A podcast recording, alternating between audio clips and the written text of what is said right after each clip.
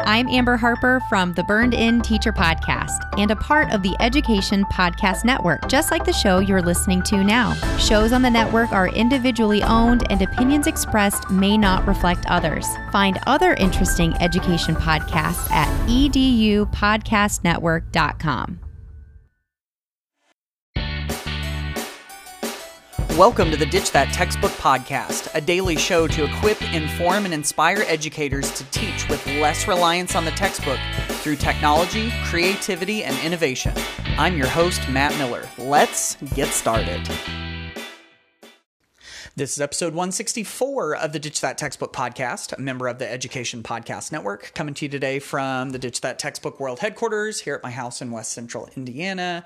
It is still Indiana level gorgeous out here. It's still in the 50s. This is, you know, this is what makes us excited. So, not sure if this is warmer than you, colder than you, but hey, we're we're pretty thrilled about it. So, um, in today's episode, I wanted to share with you something that can help kick off your classes with a bang because we know that whenever students come in, you know, a lot of times those first several minutes are golden. Those are our best opportunity to have our students' full undivided attention. Um, you know, attention hasn't waned at all, and we're just getting started. And it's so easy to get started with class by doing procedural stuff or going over, you know, like a list of things that we need to do, correcting homework, collecting things, and all of that. And um, sometimes using those first several minutes to really get kids connected and excited and dialed into what they're going to be doing in class can be the best use of those minutes that, that we can use. And a lot of times, teachers will use what they call bell ringer activities. Um, this is right after the bell has rung to start class. Everybody's getting settled, and we have a, f- a first activity. Some will call them do now activities. Um, you know, the ones where we do we get we get those students jumping right into something that hooks them into that day's lesson.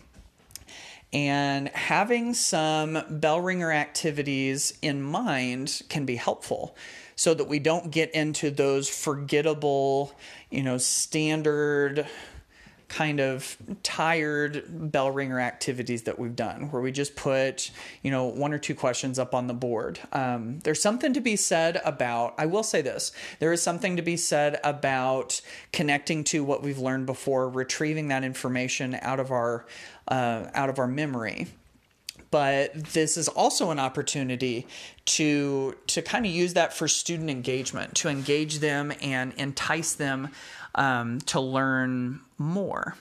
And so what we've done on the ditch that textbook blog is we've got this uh, blog post called 10 digital bell ringer activities to kickstart class.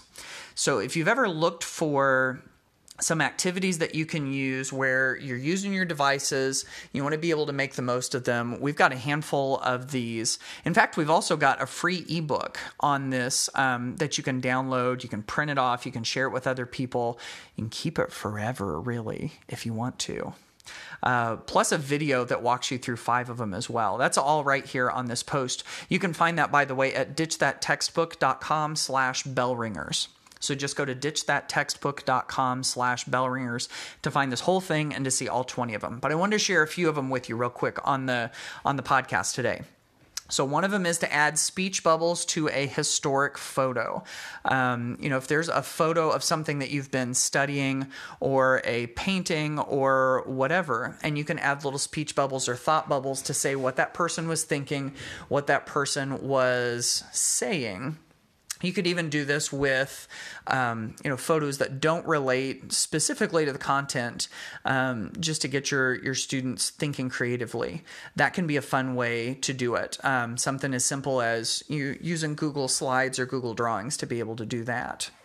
Um, create a flow chart. I know flowcharts aren't like groundbreaking, earth shattering new stuff, but again, using something like uh, Google Slides, Google Drawings, they can draw in some rectangles and some arrows and just kind of work through a thought process. Like I have an example on here that says deciding what I have, what to have for lunch. Do I ha- how much time do I have? And then it either leads to a lot or not much.